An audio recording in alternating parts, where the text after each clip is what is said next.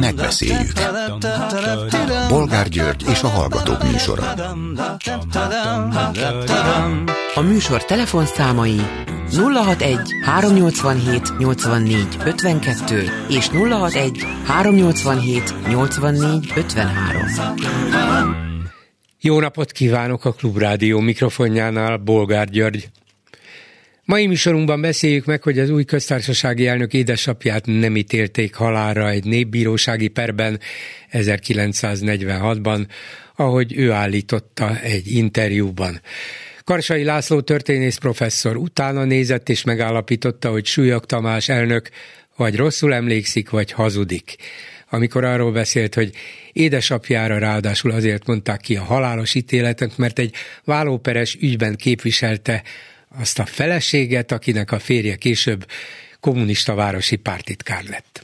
A rendelkezésre álló iratok alapján a népbíróság azért rendelt el nyomozást a szökésben lévő székesfehérvári ügyvéd ellen, még 1945-ben, mert tisztázni akarták a nyilas mozgalomban betöltött szerepét, pontosabban a szálasi féle hungaristákhoz közel álló Magyar Nemzeti Szocialista Pártban betöltött szerepét, mint kiderült annak megyei vezetője lett, és nagy cikket írt erről, pontosabban a párt követeléséről, világnézetéről, és jövőképéről a Fehér megyei naplóban. Mivel súlyokat nem találták meg, nem hallgatták ki, végül a nyomozást is beszüntették az év végén, így nem is ítélték halára. Lehet, hogy ezt az új államfő nem tudta, mégis beszélt róla. Egyszerű tévedés, vagy hazugság? Esetleg egy naív ember aki elhiszi a családi mesét, de hát akkor már az alkotmánybíróság elnöke volt. Lehet, hogy egy újabb belpolitikai válság van készülőben. Következő témánk, hogy Magyar Péter már tüntetésre hív március 15-én. Lehet, hogy a volt igazságügyi miniszter volt férje nyíltan politikai zászlót bont. Ahogy Facebook oldalán írta, találkozzunk március 15-én délután Budapesten, és mondjuk el, hogy mit kíván a magyar nemzet. Ezt valószínűleg sokan szívesen megtennék, de vajon Magyar Péter meghívására is sokan megteszik? Hogyan tudja, hogyan lesz képes ezt megszervezni? Lesz-e ennek komoly hatása? És végül beszéljük meg, hogy Moszkvában eltemették Alexei Navalnyit, és a megfélemlítés ellenére több ezren tüntettek mellette, illetve Putyin ellen. Mi pedig soviniszták előtt nem tisztelgünk. Telefonszámaink még egyszer 387 84 52 és 387 84 53. Háló, jó napot kívánok! Jó napot kívánok, üdvözlöm Bolgár úr, én vagyok ugye a vonalban. Igen, parancsoljon. Verne Sámuel vagyok, üdvözlöm. Bolgár úr, ránéztem már a naptára, és ugye látom, hogy március van, és mindjárt akkor ugye következik ebből, hogy, hogy március 15 elérkezik hamarosan, ahol általában lehetősége van az ellenzéknek bármit is csinálni. Készülöttem, hogy betelefonálok, de főleg az erősített meg, hogy a Magyar Péter is bejelentkezett, és hát tüntetésre szólított föl ismer, ismer engem, hogy én minden évben előjövök, hogy március 15-én mit kéne csinálni.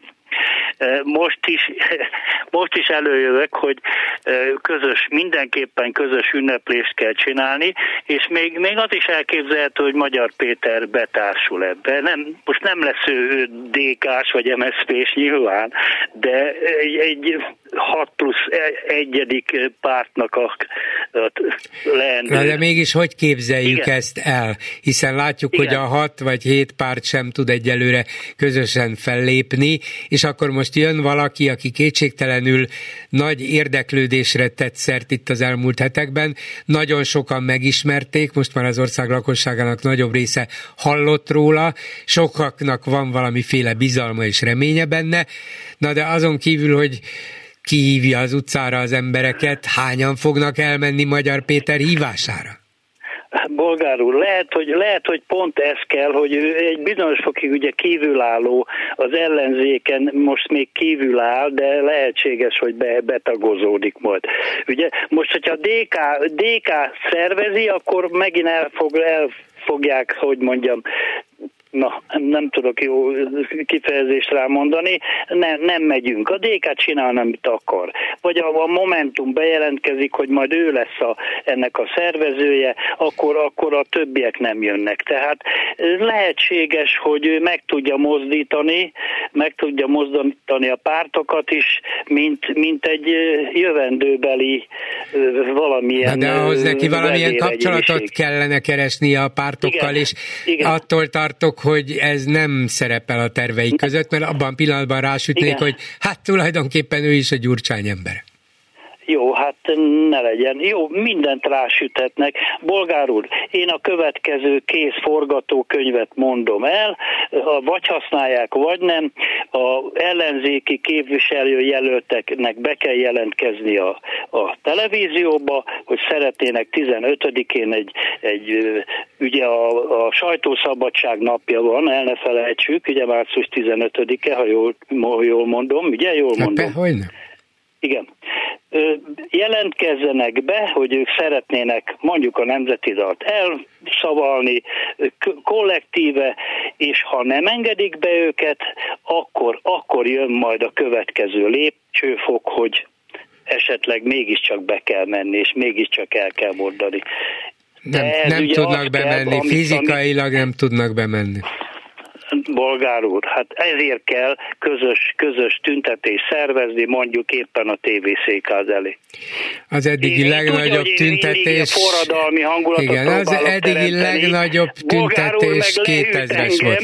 Mert nem mennek el oda a tévészékházhoz. Eleve nem egy olyan ikonikus hely, hogy az emberek oda összegyűlnének, nem mennek el, ott biztos nem lesz nagy tüntetés, és nem fogják tudni betörni a sokszorosan védett kapukat, hogy bemehessenek az ellenzéki képviselők.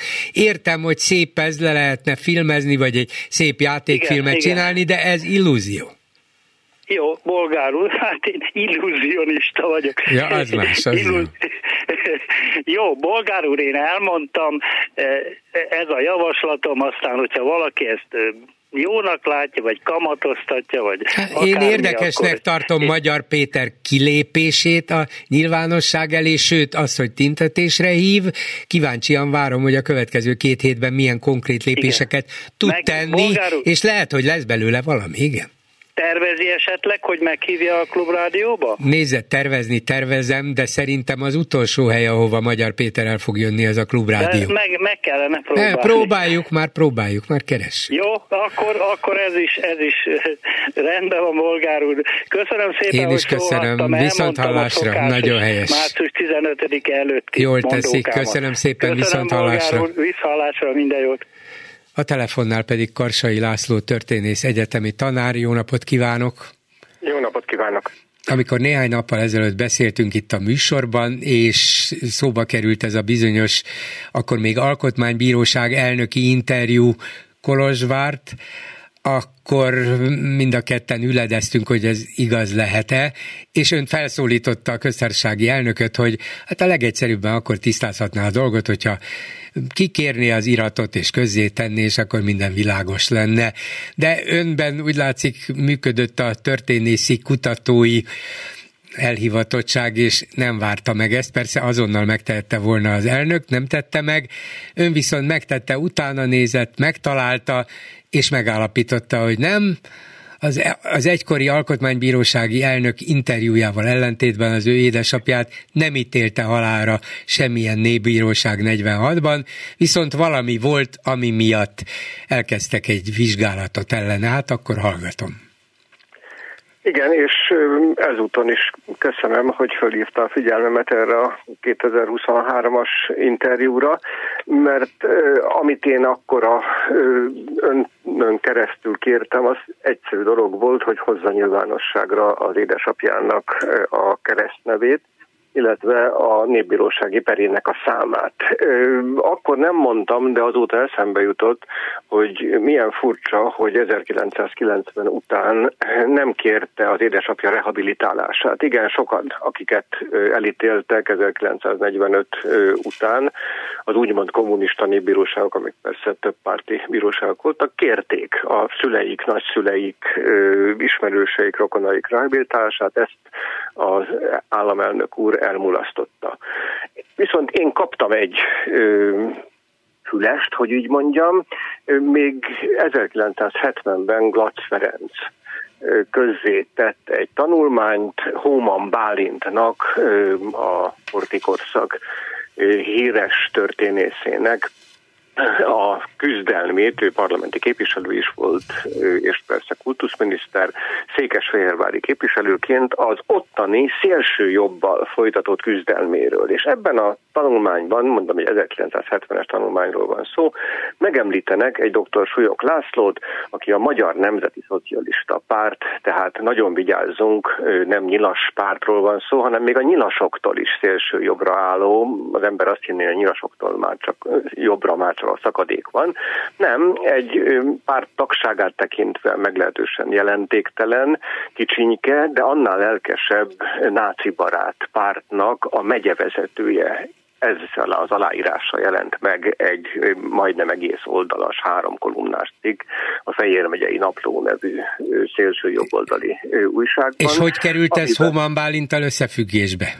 Hát úgy került, hogy egyszerűen megemlítettek egy újságcikket, hogy hogy szerveződik 1944-ben a szélső jobb úgymond Hóman Bálintnak a városában. Aha, Mert hát értem, ott igen, minden igen. egyes uh-huh. választáson, amikor Hóman egyáltalán indult, hát utoljára persze 1939-ben voltak Magyarországon parlamenti választások, ott mindig a Hóman Bálint győzött. De ellene is szervezkedett a szélső jobb, hát nem csak a nyilasok, hanem még a magyar nemzeti szocialisták is. Két nevet említ meg a cikk, Baki Lászlót és Pálfű Fidélt, Baki László volt 1944-ben a belügyi államtitkár, és hervadhatatlan érdemei vannak a vidéki zsidóság, mint egy 437 ezer embernek, döntő többségüknek Auschwitzban deportálásában, Pálfi Fidel pedig Szálasi kormányában földművelési miniszter volt. És mind a ketten azért vesztek össze Szálasival, és Szálasi kirakta őket a pártjából, illetve hát elhagyták az ő pártját, a nyilas keresztes pártot, mert rájöttek, hogy a németek nem nagyon bíznak Szálasiban. A cikk közzétételének a napján, tehát 44. június 17-én zászlóbontás címmel írta az államelnöknek az édesapja ezt a cikket, és toborozza az embereket a pártjába, mert ő, ő megyevezető ebben a pártban. A cikk megjelenésének a napján már zsidók nincsenek Székesfehérváron, deportálták őket. Ez a harmadik tisztogatási akció keretében, és a Súlyok László boldogan ünnepli a német megszállást azzal, hogy végre szabadok lettünk, amikor megszálltak minket a németek, most már urak lehetünk a saját hazánkban, zárójel, amikor ugye már, már nincs egy zsidó sem éppen Fejér megyében sem. Ez egy nagyon ostoba, nagyon antiszemita, nagyon német barát cikk. És mi történik 1945-ben? Hát semmiképpen nem az, amit az államelnök saját édesapjáról elmondott, hogy ő egy vállóperes ügyvéd volt, és hogy a vállóperes ügyben ingyen elvállalt egy asszonynak a, a képviseletét, akinek a férje később kommunista pártitkár lett, és ezért halálra ítélték. Nem, 45 tavaszán eltűnt nagyon-nagyon valószínű, hogy Kiskumpél egyházára iszkolt családostul, és ott szépen csöndben meghúzta magát. A dokumentumokból egyértelmű, hogy nyomoztak utána már 45 májusában, de nem nagyon keresték pár hét után leállították az egész nyomozást 45-ben azzal, hogy nincs személyleírása. A vád az annyi volt, hogy írt egy az előbb említett, vagy előbb röviden ismertetett cikket egy szélső jobboldali labban. Hát ezért, hogyha elfogták volna, mosakodhatott volna, valamit védekezhetett volna. Én szerintem túl lihegte ezt uh-huh. az elbújdosást, hogy Székesfehérváron elment. E- ettől még, ettől még miután nem volt semmi konkrét tetlegesség a, a gyanúban sem, hanem csak ez a politikai állásfoglalás, ettől még valószínűleg megúszta volna, nem? Én azt mondom, hogyha egy nagyon ö, rossz kedvű népbíróság elé kerül mondjuk 1945-ben, ö, akkor esetleg ö, állásvesztésre ítélik, ö, felfüggesztett börtönre, maximum néhány hónap ö, börtönre. Ha, ha kicsit jobbindulatú népbíróság elé kerül, mondom még 1945-ben, akkor lehet, hogy megúszta volna azzal, hogy törlik, vagy legalább felfüggesztik valamennyi időre az ügyvédi kamarában a, a tagságát. Na, hogy ebből hogy lehetett egy halára ítélt tíz évig illegalitásban Magyarországon Papírok nélkül, ugye? Papírok hát, nélkül mondta. De, hát, ez, de, de mondom, a, a, a, ahogy Bástya elvtárs panaszosan mondta a tanúcín filmben, Súlyok László elvtársat még csak meg se akarták ölni. Annyira nem, hogy még csak nem is nyomoztak utána aztán a következő négy évben, majd 49-50-ben egy kicsit megint elkezdtek érdeklődni, hogy mit is csinált az ember, hol is van az ember, és hirtelen megjelent két tanú. Mind a ketten székesfehérvári ügyvéd kollégák, és ez a két tanú szinte szó szerint elmondja, hogy ők nagyon jól emlékeznek arra, hogy hat évvel korábban, 44 júniusában ezek szerint összefutottak az utcán Súlyok László ügyvéd kollégájukkal, és megkérdezték tőle, hogy mi van, miért írtál egy ilyen cikket, miért ezt a cikket írtad, mire ő nevetve mind a kettőjüknek külön-külön azt mondta, hogy ne, még csak nem is én írtam a cikket, hanem egy Vásár Rafael nevű ciszterci pap, és tovább mentek. Ezzel az egész vizsgálatot, minden egyebet ezt lezárták. Nagyon-nagyon valószínűleg tartom, hogy itt egy összehangolt akcióról van szó. Az a magyarázat, hogy azért írták, írta volna ez a nyilas érzelmű ciszterci pap ezt a cikket, hogy ezzel kényszerítse, vagy vegye rá arra, Súlyok Lászlót arra, hogy egyáltalán belépjen ebbe a magyar nemzeti szocialista pártba. Ez nagyon kevéssé hihető, nyakatekert, utólagosan igen, kitalált igen, magyarázat. Attól, hogy valakinek a neve alatt közzé tesznek egy cikket, hát az első hát reakció az, hogy ő tiltakozik, és azt mondja, hogy visszaéltek a nevével. Egy Emi, emiatt sajtó... nem vitték volna el a nyilasok őt nyilván.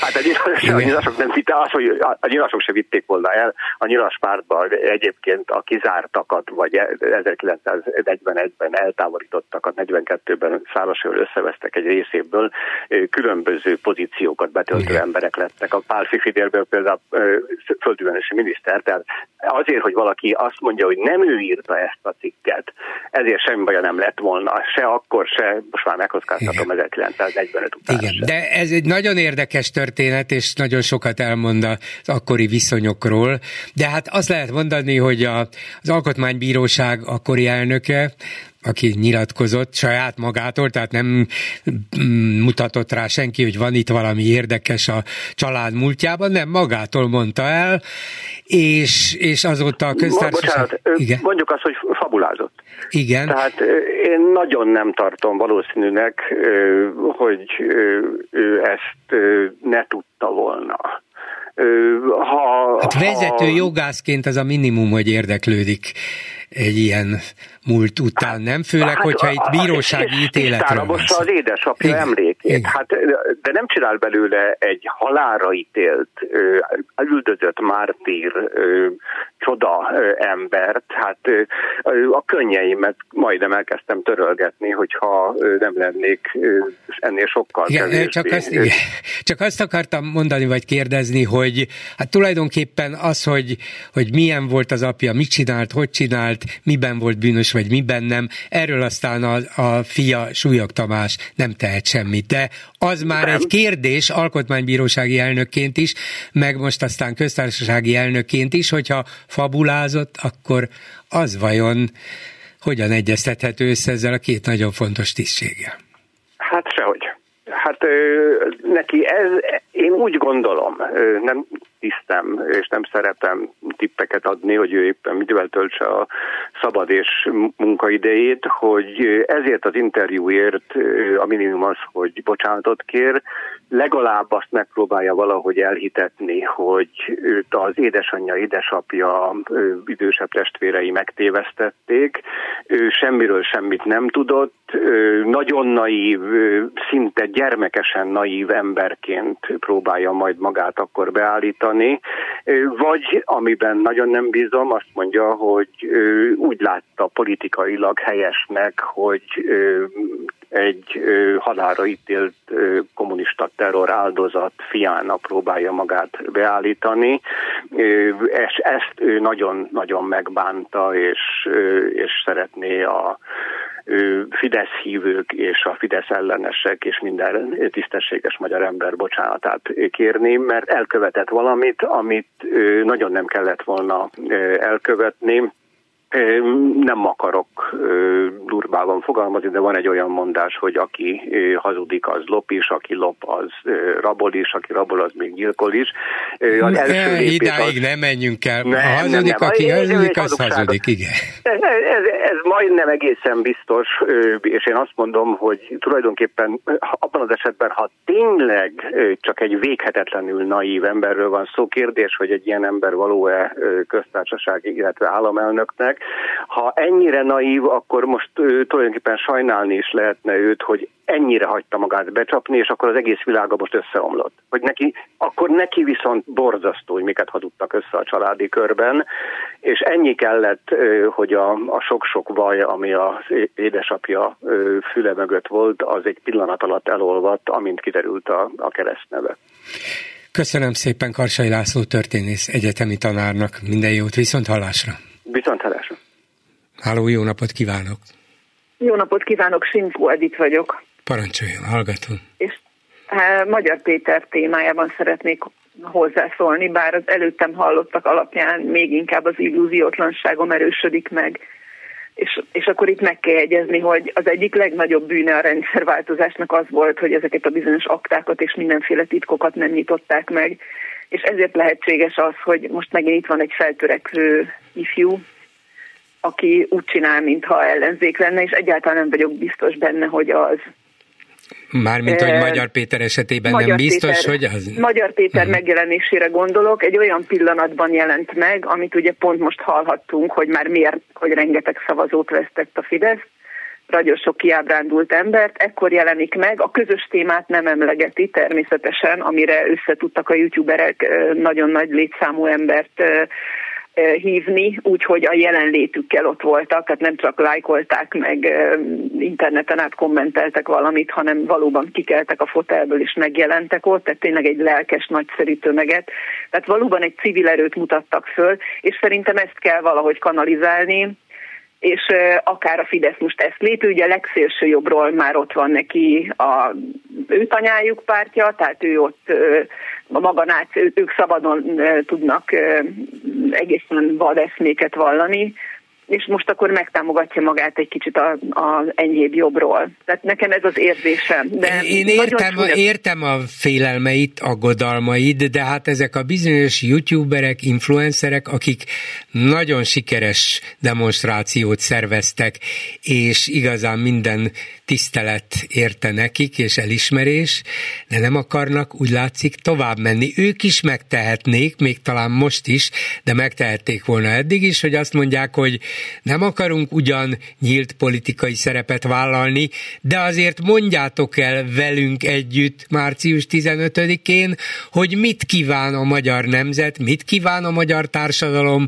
legalábbis az a része, amelyik elégedetlen, amelyik fel van háborodva, a legutóbbi konkrét kegyelmi botrány ügyében is, és sok más ügyben is, de nem akarnak tovább menni. Erre itt van Magyar Péter, aki viszont azt mondja, én tovább akarok. Értem, hogy önnek fenntartásai vannak, és félelmei, de ő legalább, mintha akarna menni. Hát csak kérdés, hogy mit akar. Tehát van az Ez a mondás, hogy csöbörből vödörbe, akkor most egyik ebből a másikba. Tehát engem ez aggaszt. Ugye a halászok úgy szoktak halászni, illetve horgászok is sokszor, hogy beetetnek. A, abban az ételben nincs horog, nincsen semmi rossz dolog, a halak odaszoknak mennek, és akkor akkor utána lehet őket a horogra tett csalival vagy a hálóval összefogni. Én ettől tartok, hogy ez is egy ilyenfajta beetetés, és az aggodalmam az pusztán azért van, mert ugye eddig remekül megélt a NER-ből, magas pozíciókat töltött be, úgy ugrott, ahogy a Fidesz igényelte, ugye ő magáról elmondta, hogy a sokszoros fizetése helyett, mert ő annyira nagyon haza húzta a lelke, és az ő magyarsága olyan töretlen, egyébként Petőfit idézget, és Vasalbertet, ez mondjuk fáj, mert pont olyan Vasalbert verset, amit tudjuk, hogy amikor a jókra gondol Vasalbert a versben, abban mondjuk például erősen nincsenek benne a zsidók, mert hát ugye egy született náci volt, tehát... Hát nem, nem született, azért ez túlzás, Elnézést, de... Igen, igen, tehát az, ö, bocsánatot kérek, ez igen, ez egy nagyon rossz kifejezés volt, visszavonom. De, de mondjuk a jobb mondani, oldalon Vas Albertnek van kétségtelenül számos követője, híve, és hát nem mindenki irodalomértő, vagy irodalomtanár, vagy irodalom elemző, szóval lehet, hogy néhány jól hangzó mondat neki éppen elég Vas Albertből, ami éppen kifejezi az ő hangulatát. Szóval ennek alapján nem ítélnék el senkit, az már alaposabb, hogy igen, hát ennek a rendszernek része volt a legmagasabb szinten, de lehet, hogy éppen ezért csömörlött meg, mert ő sokkal többet tudott és látott. De pontosan ön mondja azt, hogy néhány jól hangzó mondat. Mert ha megnézi, mit tesz ez az ember, ugye beüzen a propaganda sajtónak, mert ezt megteheti, hogy bátran hívják bárhova, ő ott meg fog jelenni, és közben a, mondjuk az ellenzéki sajtó vagy az objektívebb sajtóba próbál végig információ flörtölni, mert igazából nem mond semmit. Nem, nem, nem, nem, meg... nem, mondott valamit. Mondott, ő mondta hát, például azt, hogy a volt felesége nem javasolta jóváhagyásra ezt a kegyelmi kérvényt, vagy ő, ő dobta be Lévai Anikó szerepét eléggé váratlanul, hogy ő bizony tanúja volt annak, hogy személyesen kért számon minisztereket, képviselőket, beleszólt dolgokba ellenőrzött. Ő pozitívnak tartja ezt, de szerintem nem véletlenül hívta föl az figyelmet az ő szerepére, vagy ő dobta be azt a nagyon sokkoló mondatot, hogy amikor a volt felesége egy alkotmánymódosítás ügyében azt mondta, hogy neki szakmai és erkölcsi agályai vannak, akkor az Orbán azt mondta erre, hogy nem azért tartjuk, hogy erkölcsi kifogásai legyenek. Ezek sokkoló mondatok, ilyeneket senki mástól. Tudjuk, hogy ilyen a rendszer, de ez ennél konkrétabb és erősebb, és sokak számára lehet valamilyen erős bizonyíték. Ez egyelőre nem bizonyíték, csak az, hogy ő ezt mondta. Hát, hát az sem, mert ő se ült ott, csak nyilván feleségét az, hogy, az, hogy a Fideszben ez megy, azt nyilvánvalóan látjuk, mikor mondjuk a Fidesz pártkatonák a parlamentben akár a saját választókörzetük érdekei ellenében szavaznak, vagy mikor uh, környezetkárosító cégeket leraknak, és nem jelennek meg egy-egy gyűlésen. Tehát ezt látjuk, hogy így működik. Ezzel nem történt semmi, csak mondott valamit. Én, én nagyon uh, szkeptikus vagyok. De nagyon mit, mit csináljon? Találom, mit ugyanak... csináljon akkor? Csak mondott valamit, és csak azért mondott, folyamatosan mondott dolgokat, végül odáig hegyezte ki, hogy ez az ország már egy családi részvénytársaság kezében van, és félreérthetetlenül az Orbán családra utalt. Ez sem kérdéses, ezt kell, ezt kell bíróság elé vinni adatokkal, iratokkal, beleállni ennek a bizonyításába. Ezek például tettek lennének egyelőre, tehát mondom, tehát mielőtt úgy tűnik, hogy én teljesen ellenzem, nem, ez egy kockázatos játéknak, egy, egy olyan sakjátszma, ahol egy nagyon kockázatos lépést tesz most a Fidesz, szerintem, de lehet, hogy tényleg Magyar Péter... De ön azt hiszi, hogy a Fidesz teszi ezt a lépést Magyar Péter képében. Azért gondolom, mert már mérik azt, hogy megzakkant a tábora, és amit elmondtam, hogy így próbál majd két zseppártal a legszélső jobbról, meg majd ezzel a magyar félével megtámogatódni. Tehát valahogy nem akarja elveszíteni azokat a szavazóikat, akiket szerintem Magyar Péter gyűjt be az elvesztett szavazókat, illetve az eddigi bizonytalanokat, akik nem bíztak ebben a tényleg nagyon impotens ellenzékben, mert hát ez az ellenzék, ez tényleg nem jó, de Magyar Péter még nem mondott semmit, csak olyan dolgokat, amiket tudunk. Az, hogy mit szeretne, azokról ilyen koelhói ködöket mond. Arról nem is beszélve, hogy például itt van 15-ére hívja az embereket, hogy mondják meg, mit akar a magyar nemzet. Jelzem 15-ére civilek, diákok, nagyon sok mindenkik szerveztek tüntetést, erről meg semmi véletlenül sem szól semmit, de például az, hogy mi vagyunk a grund, ezt a mondatot már használta, amiről tudjuk, hogy ez a pedagógus tüntetések és a diák tüntetések jelmondata, és szerintem hamarosan megjelennek majd az EU-sok jelmondatai, és mindenféle jelmondatok. Na de az jót jelent, nem? Hát ha ő átveszi ezeket a jelszavakat, az lehet, hogy egy kifejezett jelzés arra, hogy én veletek is hajlandó vagyok együttműködni. De nem? nem ne legyek naív? meg a reformkommunistákat, ugye? mi együtt tapasztaltuk meg, hogy ugyanabból a fészekajból hogyan jönnek ki azok, akik most is a nyakunkon uralkodnak, és egy legsötétebb kádári korszakokat idéző dolgok történnek, csak még a kapitalizmussal megfűszerezték. Tehát nem kell jönni a fekete kocsinak, csak ellehetetlenítenek minket.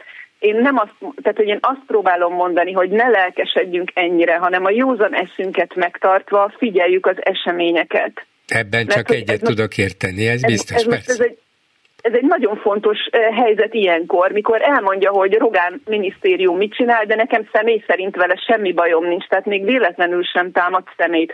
Az, hogy Anikó asszony behozza egy újabb nőt, akinek a szoknyája mögé majd adott esetben lehet bujkálni, szóval nekem, nekem nem tetszik, nekem nagyon sok hasonlóság van abban a kommunikációban, amit ő csinál, amit eddig hallottunk. És mondom, abban a botrányban jelenik ő meg, amikor hát kell valami gyorsan, hogy, hogy elfedődjön, és mondjuk ne a gyerekekről szóljon most minden még mindig. Mert míg mi itt beszélgetünk, egyébként akkor is éppen gyerekeket bántalmaznak, nem csak szexuális bántalmaznak, megaláznak, megvernek, sok mindent csinálnak, tehát egy borzasztó helyzetben vannak. Róluk még nem esett szó. Hát igen, igen, igen, de azt mondom, hogy ha mi figyelünk, és természetesen óvatosak vagyunk, és nem akarunk bedőlni mindennek, de azért mm, azt mondom, hogy legalább annyi érdeklődéssel és jó hiszeműen fogadjuk ezeket a nagyon váratlan mm, személyes megjelenéseket és információkat és üzeneteket, hogy ezekről egy hónappal ezelőtt még csak nem is álmodoztunk volna, most pedig itt van, kezdjünk vele valamit, nézzük meg, hogy mennyire hitelesek, mennyire van valóságalapjuk, mennyire van és lesz realitásuk, mennyire szolgálhatja ez a közös ügyünket, mert lehet, hogy igen, hát tudjuk, hogy vannak olyanok, akik, akik megelégeltek sok mindent egy uralkodó rezsimben, és, és átálltak a másik oldalra. Volt ilyen, lesz is ilyen abban a pillanatban jó hiszeműen fogom fogadni, hogyha nagyon csinos fes férfi fotókat, amiket föltett magáról, meg a sok kirándulós és nagyon szépen beállított képek, ami ugye kellenek ahhoz, hogy az ember egy pártot alapítson például, tehát hogy jó legyen a PR-ja, meg a nagyon szép Coelhói Lufi mondatai, meg a gyakorta elhangzott töredéknyi Petőfi idézetei mellett majd valami tartalmat is látok, akkor majd hiszek annak, hogy, hogy ez egy valódi történés, és nem csak megint egy újabb parasztvakítás, bocsánat a kifejezésért. Köszönöm Tehát egyelőre szépen, nem látok benne többet, viszont azt látom, ahogy az emberek, akik már megfáradtak ebbe az iszonyatos diktatúrába, azok föl akarnak lélegezni, de valamit tudni kell, hogy a mi országunknak a megváltója sem ez az önjelölt messiás, sem Európa, sem senki nem lesz, csak az lesz, hogyha az emberek öntudatos polgárként kezdenek el gondolkodni. Ez igaz, de ehhez kell néha nekik egy ilyen külső segítség, egy ilyen külső ösztönzés, valamiféle remény sugár, és lehet, hogy ez a remény sugár hamis lesz, lehet, de legalább az emberek megint lélegzethez jutnak, és azt mondják, hogy de mégis van értelme, hát látjátok, hát ez is, ez is ott hagyta őket, hát ez is elkezd különböző dolgokat szivárogtatni, aztán lehet, hogy csalódunk, de kell ez a levegő, kell ez az oxigén, még akkor is, ha közben nem árt vigyázni, ebben igaza van. Hát én a vigyázzunkra gondolok, mert megéltem már egy rendszer nem váltás. Köszönöm szépen, tanárnő, minden jót, viszont, viszont hallásra. hallásra. A telefonnál pedig Horn Gábor, politológus, a Republikon Alapítvány kuratóriumának elnöke. Szervusz Gábor! Szervusz, jó estét, vagy jó napot, igen, még jó napot van. hát az a válság, amit Orbán Viktor néhány nap alatt pikpak el akart rendezni, el akart intézni, be akart fejezni, az úgy látszik újabb és újabb elemekkel bővül, és ki tudja, hogy mi, hol, hogyan feslik fel. Itt van ez a legújabb történet az új köztársasági elnöknek egy néhány évvel ezelőtti interjújáról, tavalyi vagy tavaly előtti a Kolozsvári korunknak, amiben hát elég meghökkentő dolgokat mondott a saját családjáról. Karsai László történész pedig megállapította rövid kutatás után, hogy sajnos ezek nem felelnek meg a valóságnak, viszont így elég kényelmetlennek és idegesítőnek látszanak, mert kiderül, hogy az új köztársasági elnök vagy totálisan naív és hiszékeny, vagy nem mondott igazat a saját édesapjáról. Ez lehet egy újabb belpolitikai válságnak valamiféle kiinduló pontja? Hát talán annak nem, mert ez a válság még, még az első még ugyanaz, meg. De még ugyanaz, annak a része tulajdonképpen, annak hát a következménye. A mondanám, mert ugye Orbán ugye lehet, hogy már azt gondolja, hogy ez megoldódott az ő az önmagát leleplező, nagyon súlyos morális válság ez az egész kegyelmi ügy, ami nem a kegyelmi ügyről, hanem az Orbáni világról szól meggyőződésem szerint, és erről érdemes, és erről kell beszélni, még hogyha ez nem is olyan egyszerű, mint az, hogy szabadon engednek egy pedofilt támogató embert valakiknek a kérésére, és, és egyszerűen fölfeslik, hogy az egész rendszer mennyire romlott és mennyire működésképtelen. Mind a kettőt nagyon fontosnak tartom. És most megint ezt látjuk, én nagyon utálom, megmondom neked őszintén ezt a apák és fiúk dolgot, mert de, de, itt de, nem, de nem van, is ez a lényeg, ez nem is ez a lényeg itt, Gábor. Csak fontosnak tartom azt Igen. elmondani, hogy attól még a, a, a, a új köztársaság elnök lehet a világ legtisztességesebb embere, mert a az apja ezt, azt vagy azt csinálta. Hogy nem, abszolút nem. Senki nem állja ezt a szemére. Világos, csak ez azért mondom, hogy ez fontos, nem ez a kérdés. fontos rögzíteni, hogy, hogy, hogy, hogy nem, nem ezen múlik, lehetünk a családunknak pont az ellenkezője, lehetünk olyanok is, tehát ez, a, a, ami ebben súlyos és nagyon nehezen kezelhető az az, hogy hogy úgy, úgy tűnik, hogy nem csak az ötödik tagkönyvvel rendelkező Bayer nem tudja, vagy nem akarta tudni, hogy milyen családban nőtt föl, hanem most már mindannyiunk közös, állítólag közös köztársaság elnöke sem sincs tisztában, vagy nem akar tisztában lenni a saját múltjával. És ez egy súlyos történet, ha én nem vagyok abban egyáltalán biztos, és elolvastam Karsai cikkét ez ügyben, nem is cikkez, inkább írását, tehát a kutatásának eredményeit. Kutatásának összefoglalása, igen, igen, igen. Igen, e, és ebből azt látom, hogy Karsai László valószínűleg a, a, a rögvalóságot találta. Én a magam részéről akár azt is el tudom képzelni, hogy egy családban, ő ezt a naivitás változatnak mondja, hogy egy családban kiépül egy olyan hamis világ, hogy mentsék a papa történetét, ami ide vezet, ahol, a, amit hallottunk a köztársaság elnöktől. Ugyanakkor ezt is rémisztőnek tartom, hogy valaki ennyi idő után, mi egyidősek vagyunk a köztársaság elnökkel, azért az ember utána néz a saját múltjának. Hát főleg amikor már tartja. fontos közjogi pozícióba emelik, alkotmánybíró lesz, aztán az alkotmánybíróság elnöke, és ezt az alkotmánybíróság elnökeként nyilatkozzát, valahogy nem tűnik életszerűnek, hogy őt ez nem érdekelte, annyira elfogadta készpénznek azt, amit egy külső szemlélő olvasva úgy ítél meg, hogy hát ez lehetetlen. Ahogy ezt elmondta, ez lehetetlen. Hát Igen. Hát ez alkotmánybíróként nem fordul meg a fejében? És nem fordul meg az őt kinevező Orbán fejébe, hogy megnézze, hogy ne. Szóval itt megint azt érzem, hogy a, ez, a, ez az, ez egész rendszer egy működésképtelen rendszer, az tetején ül egy ö, ö, önreflexió nélküli ember, aki azt gondolja, hogy bármit és bármikor megcsinálhat. Kiderül, hogy ez nem igaz, nem csinálhat meg, bele, bele kerül egy kezelhetetlen, lehetetlen helyzetbe, és erre az a megoldás, hogy találjunk valakit, akiről senki nem tudja, hogy kicsoda. Tehát ugye ezt nem tudom elképzelni, hogy voltak olyan plegykák, hogy kutatták, hogy ki a legmegfelelőbb. Hát ha Sőjog Tamás nevét fölírta volna valaki egy héttel ezelőtt bármilyen közö, közön kutatáson, hogy ő, őról mondjuk meg, hogy kicsoda és mennyire szeretjük, hát erre senki nem tud. Kovács hat Józsefet is odaírhattuk volna. Tehát a, a magyar közélet szempontjából egy ismeretlen figuráról van szó, és nem jut eszébe senkinek ilyenkor, hogy megnézzék a múltját, hogy megnézzék a történetét, hogy valakik leülnének, akár úgy is, hogy egy hétig még nem lesz köztársaság elnök, kövér urat kell elviselnünk az ország házmesterét. Ott tegye meg a fene, de hogy nincs ennyi veszélyérzet ebben az egész rendszerben, nekem megint arról árulkodik, beszéltünk már erről, hogy ez a rendszer önmagában egyrészt végtelenül romlott, másrészt végtelenül kiszolgáltatott saját magának hogy Orbán azért hibázik, mert azt gondolja, hogy ő minden tudóként egy ilyen problémát is tud kezelni, nem kell működnie egy olyan gépezetnek, ami ilyen normális országban működik, megnézzük, hogy mi van, megnézzük a nyilatkozatait, megnézzük a múltját, mert ugye ha ő erről nem beszél, vagy elmondja az igazat, semmi probléma nincs, sem vele, hát az apukájával van, de vele nincsen. Csak ugye nem ez történik, hanem megint a, a saját maguk által keltett csapdahelyzet, ami nem az övéké, mindannyiunké, hiszen most én nekem is ugye azt kell gondolnom, hogy sikerült egy olyan köztársaság elnököt a 130 valány bátor embernek megválasztania, aki nem csak azért nem az én köztársaság elnököm, mert eddig az összes létező fontos kérdésben kiszolgálta a Fideszt és Orbán, hanem azért sem, mert egy zavaros hazug múlt talált elő rögtön az első pillanatban.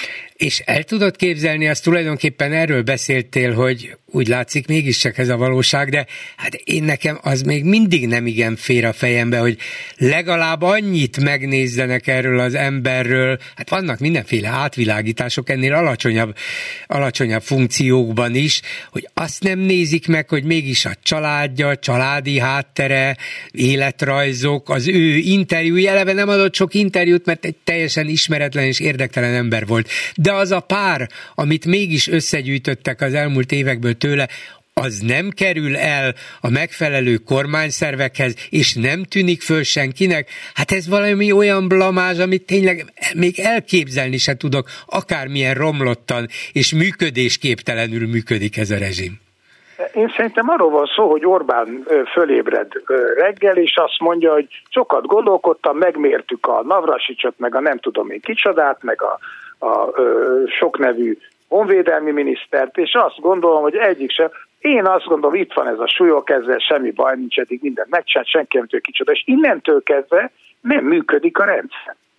Innentől kezdve a, a, a, a, a diktátor vagy fő-fő fő megmondó ember, vagy a fő-fő döntéshozó kimondja a tutit, és egyszerűen nem, nem, amit elmondtál, hogy akkor elindul, hát ez lenne a normális, de nem egy normális országban. élünk, szeretnénk a figyelmet. Egy olyan országban élünk, ahol az érintetteknek nem működik már az önvédelmi reakciója, ahol nincs, aki megmondaná azt, hogy hát ne, ne haragudjon miniszterelnök úr, de ez nem egy jó döntés, mert megnéztük, a, a, amit ő mond meg a valóságot, és ezek nem stimmelnek, tehát nem működnek ezek az ellenőrző rendszerek, hanem az van, hú, ez biztos nagyon jó lesz, mert ö, Viktor megmondta, hogy na hát akkor itt van ez az ember, akinek a múltja rendben van, ugyan egy kis aranyügy van a a 90-es évek elején, ugye az is szép a történet. Hát, ugye igen, az is egy édes kis történet, de hát Istenem, tudós, igen, meg mit tudom, aztán kiderül, hogy egy fenét, ugye, és hát ugye most az is kiderül, hogy őt Szegeden azért abszolút politikai szerep igen. Tehát azért ezek se olyan egyszerűek, hogy ugye magunk között szólva miért vállal el, lehet azt mondani valakinek, hogy én nem akarok köztársaság elnöknek lenni, ha valakit ennyire nem érdekel a politika, mint ahogy ez a... Ahogy ő ezt magáról állítja mondja, szintén. Igen, igen akkor, akkor nyugodtan azt mondhatta volna Orbánnak, persze lehet, hogy más se lehet mondani, én ezt nem tudom, ide belül, hogy köszönöm szépen, engem nem izgat a politika. A köztársaság elnöki feladat az egy politikai szerep, egy fontos politikai szerep, ha akarjuk, hanem aki köztársasági elnök lesz, az politikusnak megy, ha akarja, ha nem. De ha nem akarja, akkor nem menjen, azt tanácsolom neki, és lehet, hogy ezt most már ő is úgy gondolja, hogy ez hiba volt. Igen. Na de mi lesz ennek a következménye? Mégis a tapasztalataid alapján hogyan fog erre reagálni a Fidesz, a kormány? Van az első, az elhallgatás, ó, nem érdekes, hogy mit talált egy történész professzor, kínos, kellemetlen, de nem kell vele foglalkozni, nem kell vele, nem kell vele, nem kell rá reagálni, nem kell tagadni, nem kell elismerni, nem kell bocsánatot kérni, majd elhal ez magától. Vagy gyorsan kiadnak egy közleményt, hogy igen, tévedtem, sajnálom, és természetesen levonom a következtetést, és a továbbiakban minden szavamat nagyon meg fogom fontolni, vagy kétszer is. Odaadom a Rogánféle műveknek, hogy nézzék át háromszor az interjúimat. Szóval mi lesz a reakció? Hát ugye nem lehet ezt kitalálni, hogy, hogy mi járhat a számomra is ismeretlen ember fejében, pedig elég sok mindenkit ismerek a, a magyar politikai életből. Ez persze nem negatívum egyáltalán az ő esetében. Azt hiszem, hogy, a, hogy ennél nagyon rossz állapotban van a Fidesz, ez egy újabb, a rossz állapothoz egy újabb elem lesz. Meg, nyilván én inkább, ha most az Orbán kommunikációs stábjával lennék szerencsére, az ő szerencséjükre nem vagyok ott, mert nyilván hibáznék állandóan, a, akkor azt mondanám, hogy ezt a második verziót, hogy itt az ideje egy kicsit őszintébbnek lenni, egy kicsit, és ez az ember kiállhat, hogy ő így tudta, ezt mondta neki az apukája este, amikor lefeküdt az ágyba, hat évesen, ő ezt sose vizsgálta meg. Én ezt el tudom képzelni, bajnak tartom, és hibának és elfogadhatatlannak, mert igenis neki meg kellett volna már, amikor alkotmánybíró lett, amikor a legfelsőbb, amikor az alkotmánybíróság elnöke lett, de meg most meg különösen szembe kellett volna nézni a múltjával, de ha ez a valóság, akkor ezt el lehet mondani.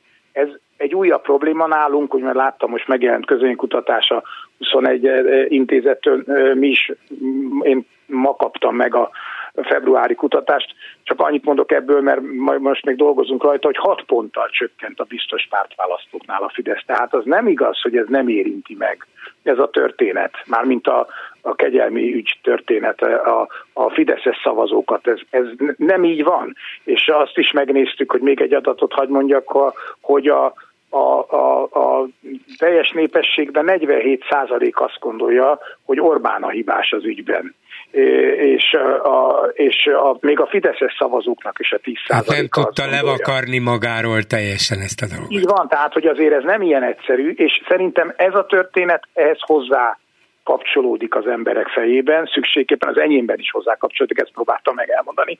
De nem gondolom azt, hogy ez egy újabb ilyen bukás lenne, nem gondolom azt, hogy holnap le fog mondani a köztársaság elnök. Azt gondolom, hogy, hogy valahogy megpróbálják összefércelni, valahogy megpróbálják elterelni a figyelmet erről a kérdésről. Hallgattam itt a a tanárnőt az előbbiekben, ugye ő is valami ilyesmiről beszélt, hogy talán ez egy figyelemelterelés ez a magyar Péter. Én ezt nem gondolom, de abban az értelemben jól, jól jöhet a Fidesznek most, hogy, hogy egy kicsit nem csak ezekről az óriás és elfogadhatatlan, morálisan is vállalhatatlan problémákkal kell foglalkozni, hanem azzal is, hogy valaki megsértődött és kiszálltak, ami akár még jól is jöhet. Nehéz ezeket most már elleplezni, itt marad ez szerintem június 9-ig, és az is nagy kérdés, hogy az ellenzék tud-e ezekkel bármit is kezdeni, erről már többször beszéltünk, és ebben nem, egyáltalán nem vagyok biztos, hogy ez működik.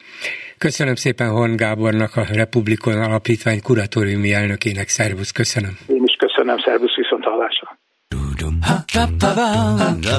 Megbeszéljük. Bolgár György és a Hallgatók műsora. A műsor telefonszámai 061 387 84 52 és 061 387 84 53.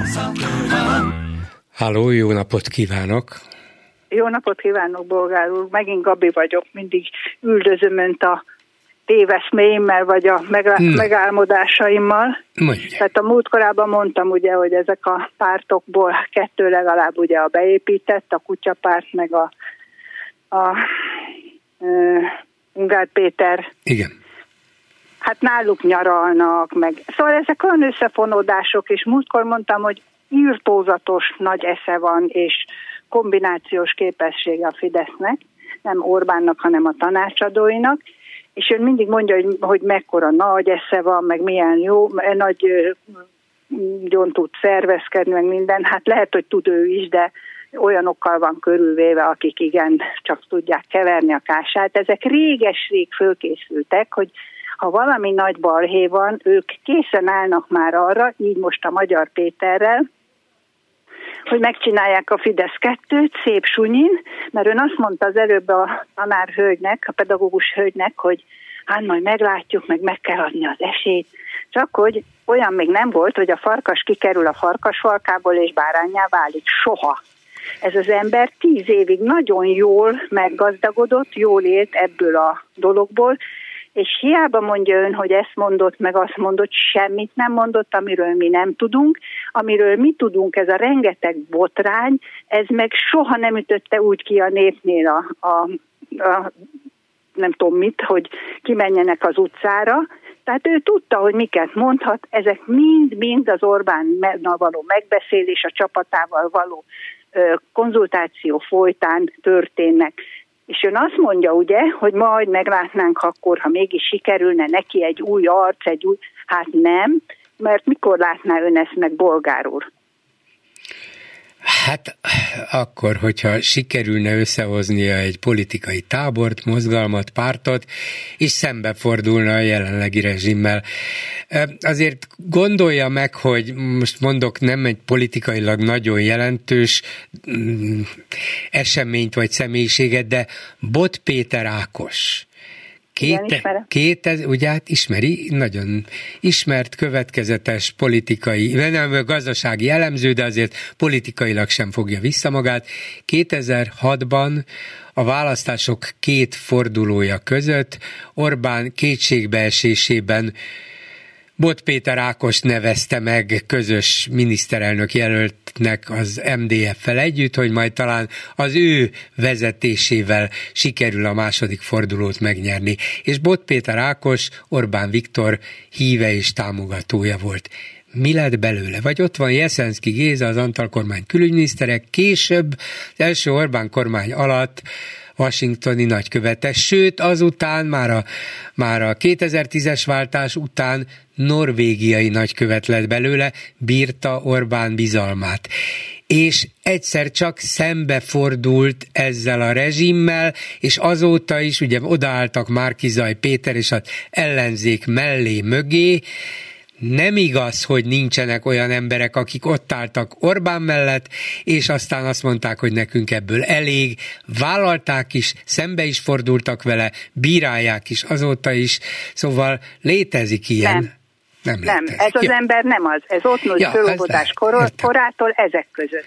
A, a Bot Péter Ákos és a Jeszenszki azok próbáltak hinni, és próbáltak valameddig tűrni, és utána kijöttek, de semmit nem robbantottak, nem akarták új pártot, és ők vezetni Magyarországot. Ne keverjük a szezont a azonnal, hogy ez az ember mit akar. Ezer, egymillió százalékos vagyok benne, hogy az Orbánék embere, és így ja. mentik ki a Fideszt a bajból, és higgy el, hogy az emberek Ahhoz nem kellett, volna egy, nem kellett volna egy ismertebb embert választani, aki, aki na én azért vagyok valaki, nem. lettem valaki a Fideszben, ismertek is engem, de elegem volt, mondaná mondjuk nem. Lázár János. Nem. nem nézze meg a hatházit, az kiszállt, de ő se akart kormányfő lenni, meg ő se akarta vezetni Magyarországot. Ez az ember semmi lényegeset nem mond, olyat, amivel az egész Fidesz bebukik. Semmit. Hát Gondoljon ak- akkor majd nem fogjuk bele. támogatni, pont. Ön olyan nagy tapasztalatú, már rég ki kellett volna, hogy tegye az asztalra a farbát. Egy, kettő, a feleségevel, állítólag ugye nincs rossz viszonyban volt feleségével. Az az asszony hogy áll a tükör elé, hogy nem mondja meg, hogy kiparancsolta meg neki másodjára, hogy írj alá. És a Novák Katalin is hogy nem mondja meg, és hogy bemeri fölvenni ezt a pénzt, és nem adja vissza, vagy nem veszik el tőle még a fideszesek.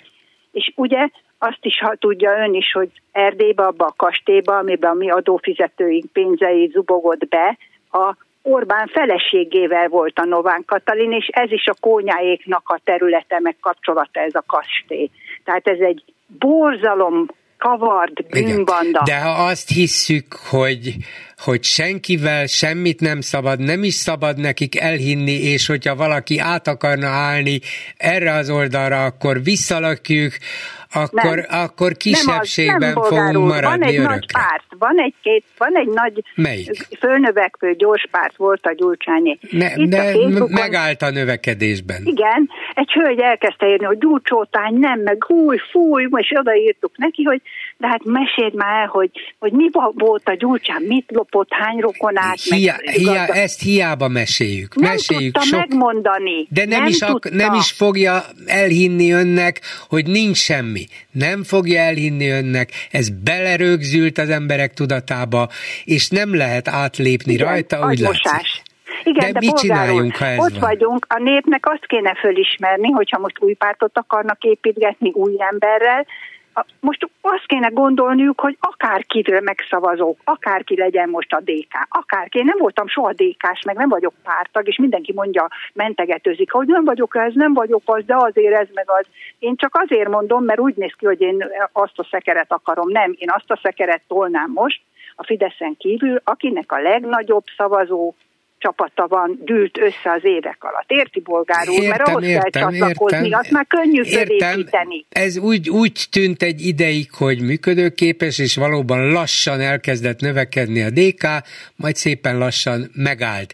És amióta komoly válság van, inflációs válság, azért az megrázta az embereket, és kirobbant egyéb más válság is, most legutóbb hetekkel ezelőtt ez a kegyelmi válság, azóta is az látszik a mérésekben, hogy sem a DK, sem az ellenzék nem tud nőni. Ha valakik Igen. nőttek az elmúlt egy év alatt, azok inkább a politikától távolállók, mint a kétfarkú kutyapárt. Nem megoldás ez, csak azt jelzi, hogy az emberekkel nehéz elhitetni, hogy jó, jó, jó, jó, jó, ez az ellenzék van, úgyhogy sza- szavaz rá.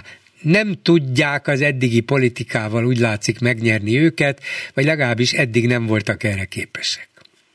Jó, hát lehet, hogy sok, biztos, mert ön egy azért nagyon nagy tudású, az nem az én szememben, meg ki vagyok én, hanem úgy egyáltalán, csak, a, csak ez a kutyapárt, meg hogy beállt abba az a pedagógus nő, az is halálosan meglepett engem, meg ez a Ungár Péter, ez a két párt, ez össze fog állni a Magyar Péterrel, és megcsinálják újra a Nagy Fidesz négy, negyedet, meg a nem tudom mit. Ők hárman. Mert mikor mondta azt például valamelyik is, hogy amint kormányra kerülök, az összes média igazságosan be lesz osztva, és az összes pártnak minden héten lesz ennyi vagy annyi Hát ideje. ez egy részletkérdés, de Magyar Péter például nagyon, nagyon keményen szólt a Orbáni vagy Rogáni, inkább Rogáninak nevezte a propagandát, hogy lényegében minden ki van találva, ki van osztva, mit kell mondani, mit De kell ismételgetni. Hát tudjuk, de ő belülről mondta, nem ugyanaz, mint kívülről megállapítani. És kritikusan mondta, tehát nem lehet azt De mondani, hogy ő semmi ebbe... tényt, bolgár úr, De semmit milyen nem tényeket mond, ami, várna? Milyen tényeket várna? hogy ennyi, ennyi hó, ennyi edikén, ez történt egy közös megbeszélésen, ezt csinálták, azt Szóval Hát olyan azon a dolgokat, és az közös megbeszélésen semmi nem volt. nem mond. Az Orbánról semmit. Hát csak annyit mondott, hogy családi vállalkozás lett az Igen, ország. hát és hát ezt mi is mondjuk. Na de ha 14 éve ők mondjuk. mondják, azért az más. Igen, de miért most jött elő? Hát mert talán mostanra dőlt Most el, hogy a, fele, alkalmat. hogy a volt feleségét már hiába védené azzal, hogy nem szólal meg, most már úgyis minden mindegy, a feleségének is mindegy, ezért inkább kiáll. Lehet, hogy már két éve is akarta volna, nem tudjuk, de védte a felesége esetleges megmaradó politikai karrierjét, most meg már kiderült, hogy az se lesz. Nem Hát tudom, szerintem- és nem, nem akarok, vagy nem, nem is tudok száz százalékig hinni neki, csak azt mondom, hogy zsigerből ne utasítsuk el azokat, akik onnét csalódva távoznak, és azt mondják, hogy nekem ebből elég. És ugyanazt mondják a rendszerről nagyjából, mint amit az ellenzék mond. Igen, csak ha hatalomra kerül, akkor már semmit nem fog megint a nép tenni, és megint 14 év jön egy fiatal embertől, aki Messze, öregen fog. messze, Én már van, nem érem messze meg. vagyunk még attól, hogy Magyar Péter Nagyon hatalomra szépen köszönöm. kerüljön. Köszönöm szépen, viszont Szépen hallásra. szép, viszont hallásra. A vonalban pedig, vonalban pedig Kálmán Olga, a DK országgyűlési képviselője, az Árnyék kormány szóvivője. Szervusz Olga! Szervusz, jó napot mindenkinek. Hát itt van ez az újabb ügy, az új köztársasági elnökkel, akit már megválasztottak, de még hivatalba se lépett, és ahogy Karsai László professzor rövid kutatás után megállapította, nem az igazat mondta a családja, illetve az édesapja múltjáról, hanem egy egészen elképesztően hihetetlen történetet, és mindenképpen kínos, ha nem tudta, csak elhitte az is, mert végül is egy felelős emberről van szó. Ha tudta és mégis mondta, akkor az is. Mi következik ebből a politikában? Mi következik ebből? Négy nap után, az eskütétele után négy nappal kiderült, hogy ez az ember is hazudozik, mint az összes többi Orbán-féle kiválasztott. Megadjuk neki természetesen a lehetőséget. Azonnali válaszokat követelünk Súlyog Tamástól. Igaz-e, hogy hazudott a családja múltjáról, és legfőképpen a náci barát édesapjáról? Tudod, a, demokratikus koalícióban mi tényleg nagyon ragaszkodunk ahhoz, hogy, hogy a jelenben apák, nagy, nagyapák, nagyanyák, tehát nagyszülők vagy szülők bűneiért nem ítélünk meg senkit, és nem, nem, nem úgy ítéljük meg valakinek a közéleti politikai tettét, hogy mit csinált az ő ö, szülője, mit csinált az ő nagyszülője, mert ez nem tisztességes. De itt most nem is erről beszélünk. Arról beszélünk, hogy egy évvel ezelőtt, amikor Súlyog Tamás szintén egy nagyon fontos pozíciót töltött be, az alkotmány legfőbb őre volt. Az alkotmánybíróság elnöke. Elképzelhető, hogy ebben a pozíciójában egy évvel ezelőtt egy ilyen ordos hazugságot tárt a magyarok elé? Hazudott a magyaroknak? Hogy akart ő már akkor is az alkotmány első számú őre maradni, és hogy akar most a nemzet egységét kifejező köztársasági elnök lenni, de tényleg. Nekem egyébként nincs közöm ahhoz, meg, meg senki, hogy ő neki a szülei, nagyszülei. Így van, nem, nem az a kérdés, az, az apjáért nem felelős természetesen, így igen. De ha, ha ha hazudott, hát az természetesen súlyos, de ha esetleg azt mondja és megnyilatkozik majd a kérdésekre válaszolva, hogy hát én, én tényleg nem tudtam, én őszintén elhittem, hát igen, nekem gyerekkoromtól kezdve ezt mondták, és szerettem az apámat, és egy rendes ember volt, pillanatig se tudtam róla feltételezni, ezért aztán meg sem néztem, akkor ez alkotmánybíróként, meg alkotmánybírósági elnökként, amikor ezt a nyilatkozatot tette, ez igazán elfogadható kifogás? Nem tűnik túl hitelesnek, még így feltételezve se, mert, mert ugye nem tudjuk, hogy ezzel fog előállni. Uh, azért nem akármiről beszélünk, egy tudós emberről beszélünk. El tudod képzelni, És egy jogi, ráadásul múltján... egy jogi kérdésről, ugye népbírósági Igen. ítéletről. Igen. Tehát jogilag is érdekes lehetett volna ez az ő számára hogy ne, tehát mennyire lenne az életszerű, hogy van súlyok Tamás, aki ráadásul a ranglétrán előre haladva egyszer csak az alkotmánybíróság elnöke lesz, de már mögötte van egy szakmai múlt. És őt egy kicsit sem izgatja az, hogy igaz-e az a tény, amit ő állított egy évvel ezelőtt, hogy egy vállóperes ügy miatt kezdte el az édesapját üldözni 45 után a rendszer, és ők gyakorlatilag a kommunista rendszernek a borzalmait élték át ezáltal, és hogy ő, ő nem volt kíváncsi a valóságra, hogy tényleg egy vállóperes ügy képviselete miatt lett, ezt nem hiszem el.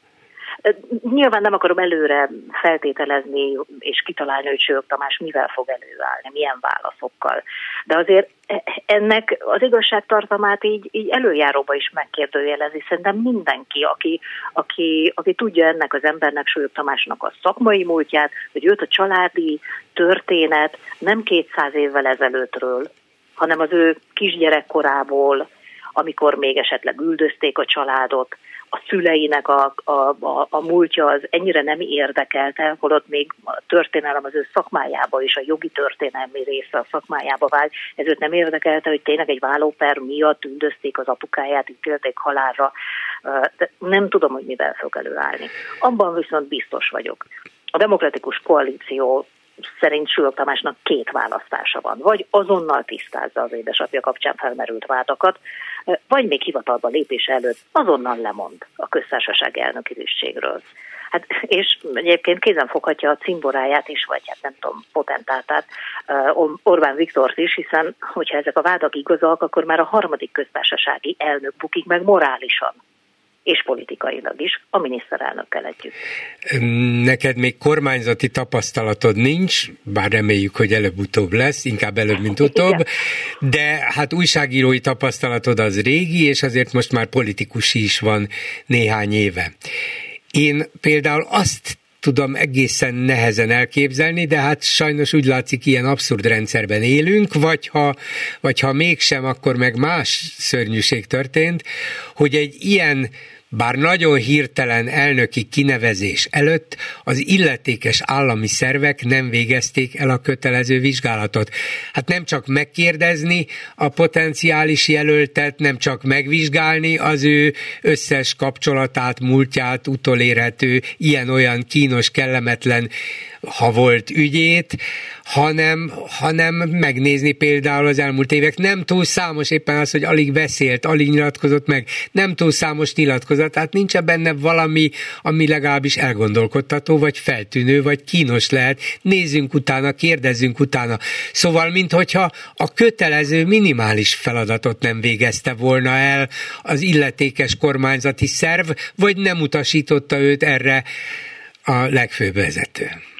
Szerintem te most egy normális Magyarország. Igen, próbálom, próbálom. Igen. Most abban gondolkodtál, és, és itt tévedsz. Tehát nem kell erre gondolnunk, hogy, hogy ez miért nem történt meg, ez miért nem derült ki az alatt a mennyi, három nap alatt, amíg az ő nevét bedobta a Fidesz. Gyakorlatilag az elmúlt hét vége fele bejelentették, hétfőn meg már letette az esküt. Tehát ez, ez se egy szokványos köztársaság elnök választás. Nyilván egy célja volt Orbán Viktornak gyorsan-gyorsan terelni a, a, a, az ügyről a figyelmet, a kegyelmi botrányról, a pedofil kegyelmi botrányról. Nincs itt semmi látnivaló, itt az új köztársaság elnök, a régi meg izé hibázott, lemondott, szevasz kész. Tehát Orbán ezt akarta. De nem normális országban élünk, Hát hiszen el tudod képzelni, hogy ebben az egész állami gépezetben, hogyha a főnök azt mondja, hogy na, gyerekek, súlyok Tamás, akkor valaki azt mondja, hogy igen, értettem, akkor most lefolytatnánk ezt, mondom, súlyok Tamás. Jó, jó, jó, hétfőn teszi az eskü. Tehát körülbelül így működik Orbán rendszere. És tudod, az is borzasztó, nem, nem tudom, hogy neked beugrott-e. Én megmondom őszintén, nekem nem. Pedig nem kicsit foglalkozom, és nem keveset a politikával az elmúlt 30 évben napi szinten. Súlyog Tamás, amikor bedobták a nevét, Súlyog Tamás, ki is, várjon ki is, ez a súlyog, súlyog, jaj, de ismerős. Volt ilyen? Tehát, hogyha ha annó megkérdezte, ki az alkotmánybíróság elnöke, rávágtat, hogy Sólyom László. Tehát, hogy, hogy tudtuk, hogy ebben a testületben kik vannak, ki az elnök. Most meg Súlyog Tamás neve az az ország háromnegyedének semmit nem mondott. Ennyit ér ma már az alkotmánybíróság. És folytathatnánk, hogy ki az állami számvevőszék elnöke, nem mindegy hogy ki a legfőbb ügyész, a médiahatóság, a, a költségvetési tanácsa, mit tudom én micsoda, a csillagoség őrzőjének ki az. Mind Orbán cénborája. És ezeknek a kinevezése pont úgy megy minden esetben, hogy Orbán azt mondja, hogy ő, és akkor ő lesz. Van olyan érzésetek a DK-ban, hogy ez a rendszer elkezdett recsegni, ropogni, és most már akármit csinálnak, ez bizony ez bizony nem megfoltozható, nem megjavítható, valahogyan, valamilyen formában, valamikor, de úgy látszik össze fog omlani? Ez nem érzés, én hallom a recsegés ropogást. Iszonyú nagy zavar van, ez a pedofil ügy egy nagyon mélysebb ebben a NER és Orbáni világban és rendszerben. Nyilván mindent elkövetnek, és ugye itt a pénz soha nem szab határt az ő vágyaiknak, a mi közös pénzünk, a közpénz, hogy mivel tereljék a figyelmet, éppen kinek adjanak valami juttatást, hogy arról beszéljünk, vagy milyen más ügyet dobjanak be, mitől legyen hangos a propaganda sajtó, tehát mindent elkövetnek. Amiről ugye a hét elején már beszéltünk, szégyen teljes volt ez a hétfői nap. Nem csak a hip-hop előrángatott új köztársasági elnök megválasztása miatt, hanem az Orbán válaszai miatt is és változatlanul minden alkalommal el fogom mondani, hogy mindenki figyeljen oda, vagy mindenki vésse az emlékezetébe ezeket a mondatokat. Amikor azt mondja a miniszterelnök, hogy a kormány által tett feljelentés eredményeképpen. Hú, hát az, az, az, az tényleg felháborítóan súlyos kijelentés volt. Ugye csak, a, csak az öngyilkos, öngyilkos áldozat után a társa igen. tette a feljelentést, és igen. Orbán között, hogy a kormány. Hát ez egész, egészen meghökkentő tényleg. Meghalt egy fiatal ember, ember. Addig kínozták, amíg az a fiatal ember feltételezhetően lelkileg, idegileg tönkrement. Hát hiszen aki öngyilkosságot követel, az lelkileg, idegileg valami súlyos traumát élt át. Ez az ember meghalt, véget vetett az életének. Minek hatására a, egy másik áldozat azt mondta, hogy na eddig és ne tovább. És megtette a feljelentést és egyszer csak kiáll az országgyűlés kellős közepére Magyarország miniszterelnöke, és azt mondja, hogy a 11-es eredmény, vizsgálatot nem vezetett eredményre, de a kormány nem nyugodott, és a kormány által tett feljelentés eredményeképpen 16-ban már ugye eljárás alá voltál. Mit képzel ez magáról? Még belerúg azokba a gyerekekbe, az áldozatokba, még belerúg?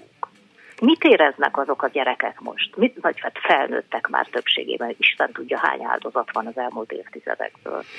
Szóval nagyon, nagyon aljas és mocskos mondatok hangzottak el a parlamentben is, és nagyon látszik, hogy kapkodva keresik például, hogy a Demszki idejében nevezték ki. Igen, csak nem volt akkor semmiféle, sem gyanú, sem feljelentése, semmi az igazgató ellen. 11-ben viszont már volt feljelentés az igazgató ellen, ennek ellenére fővárosi díjat is kapott, meg állami díjat is kapott, meg még az eljárás után kegyelmet a bűntársa.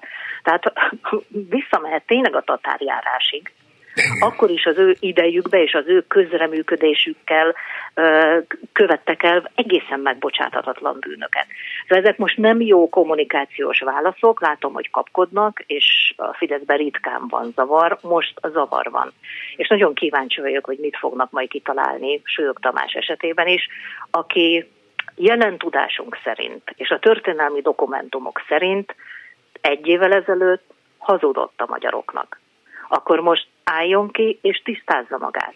Vagy fogja a sátorfáját, nem kell már beköltözni oda a Sándor palotába, és akkor már most mondjon le még, uh, mielőtt újabb bűnökkel tetézi ezt, a, ezt az egész Orbáni rendszernek a működését. Köszönöm szépen Kálmán magának. Szervusz. Én is köszönöm, szervusz viszont hallásra. Háló, jó estét kívánok! Jó estét kívánok, én vagyok a vonalban? Igen, tessék. Igen, Berényi Ilona vagyok, és az előzőhöz kapcsolódva szeretnék a súlyok kinevezéssel Igen. kapcsolatban néhány dolgot említeni. Ugye ebben a jelenlegi rendszerben az, hogy ki az alkotmánybíróság elnöke, meg ki a köztársasági elnök tulajdonképpen teljesen mindegy, valljuk be, akit Orbán odarak. Viszont azért ennek a két pozíciónak adott esetben egy éles helyzetben nagyon komoly szerepe lehet, vagy lehetne, és ugye nyilvánvalóan az Alkotmánybíróság elnöke, mint a, hát nem ragozom, szerintem ezt mindenki tudja, hogy mire gondolok. Egy jogász barátom hívta föl a figyelmet arra, hogy mi lehetett ennek a nagy sietségnek, meg ennek a nagy ö, többszörös cselezésnek a, az alapja, hogy végül, mert ugye eredetileg Trócsányi László neve hangzott el, és hát legalábbis is volt, és Trócsány... voltak ilyen értesülések, igen, igen. Igen, és végül is, ha jól, jól tudom, akkor Trócsányi lesz az Alkotmánybíróságnak a az elnöke. Hát legalább, legalábbis súlyok helyére ő megy be, aztán az alkotmánybíróság tagjai választák meg az elnököt, ja, jó, de lehet, okay. hogy ő lesz, igen. jó, hát meglepődnék, igen. ha nem így történne. Na most gyakorlatilag ez a jogászbarátom jelezte, hogy vegyük, tehát hogy itt, itt kettő az egyben szerepe van a súlyoknak, egyfelől helyet csinál a Trócsányinak. Miért is? Mert a súlyoknak a mandátuma 2026-ban járna le, így, ha a Trócsányi most bemegy, a következő 12 évre, 2036-ig biztosítva van az Alkotmánybíróság elnöki posztja, és súlyok pedig ugye a elkövetkező 5 évben. Tehát ahelyett, hogy a Trócsányit kinevezte volna annak, aminek sokan gondoltak, kettő az egyben, ez egy elég nyerő képletnek tűnhetett Orbán számára, csak én úgy érzem, hogy addig zsonglőrködött a labdával, míg egy ótvaros nagy öngolt nem lőtt uh-huh. ezzel a lehet, hogy ez is benne volt, de hát ő bármikor egyrészt visszaléptethet alkotmánybírót, megszólal, vagy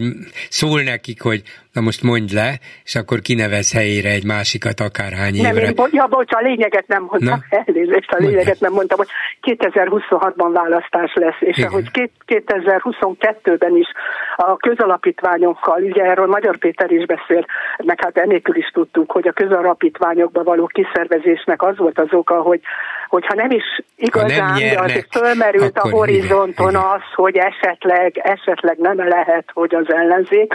Na most 2026-ban lesz egy választás, ebben a mostani helyzetben még jobban be kell biztosítania magát, tehát Ugye az egész gondolatmennek az a lényege, hogy 2026-os esetleges vereség esetén uh-huh. bebiztosítani ezt a két, pont, pont a, a rendszerváltás szempontjából kulcspozíciót bebiztosítani. Tehát én azt gondolom, hogy ez, én egyet is értek ezzel a Aha. nekem ez Neked nyilván párosult ez azzal, hogy minél hamarabb intézzük el ezt a dolgot, tudjuk már magunk mögött, volt, nincs köztársasági elnökasszony, már csak elnökasszony, nem Novák Katalin, elnökasszony, van egy új súlyok Tamás fedhetetlen igazán minden szempontból, nevezzük ki, aztán rendben van, ez, ez a probléma legalább megszűnik létezni. Hát nem sikerült. Hát nem, ez, ez most így azért egy elég nagy öngól, azt gondolom.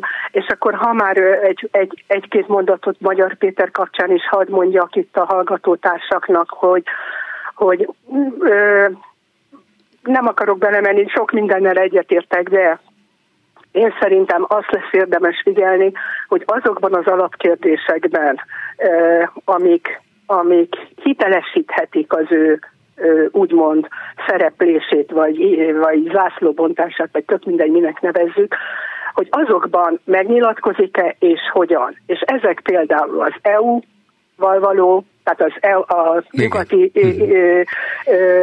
kapcsolat, a, a NATO kapcsolat, az oroszokkal, arról, arról még egyetlen Igen. szó nem volt. Nyilván hosszú életű akar lenni, én is kívánom mindannyiunknak, meg neki is, de ha ezekben a kérdésekben, vagy például az alaptörvény, ugye egy, egy párt által elfogadott alaptörvény, igen, ha igen, ezek fontos alapkérdések. nem igen. nyilatkozik meg, akkor én például jó szívvel nem fogok tudni még, még egy Facebook posztját uh-huh. sem elolvasni, nem, hogy elgondolkozni azon. Igen, de nyilvánvalóan, egy, ha ő valóban párt alapításon gondolkozik, akkor ezekben az alapkérdésekben meg kell nyilvánulnia, ez így nem van, kérdés. Így van, így van, de én csak annyit tanácsolok itt most a hallgató társaknak, hogy mielőtt itt nagyon belehergelik magukat a pozitív vagy negatív hozzáállásba, figyeljenek. Figyeljék azt, hogy ezekben a kulcskérdésekben eh, demokrataként vagy vagy nem demokrataként Igen, mert ez az összes többi megszólalását is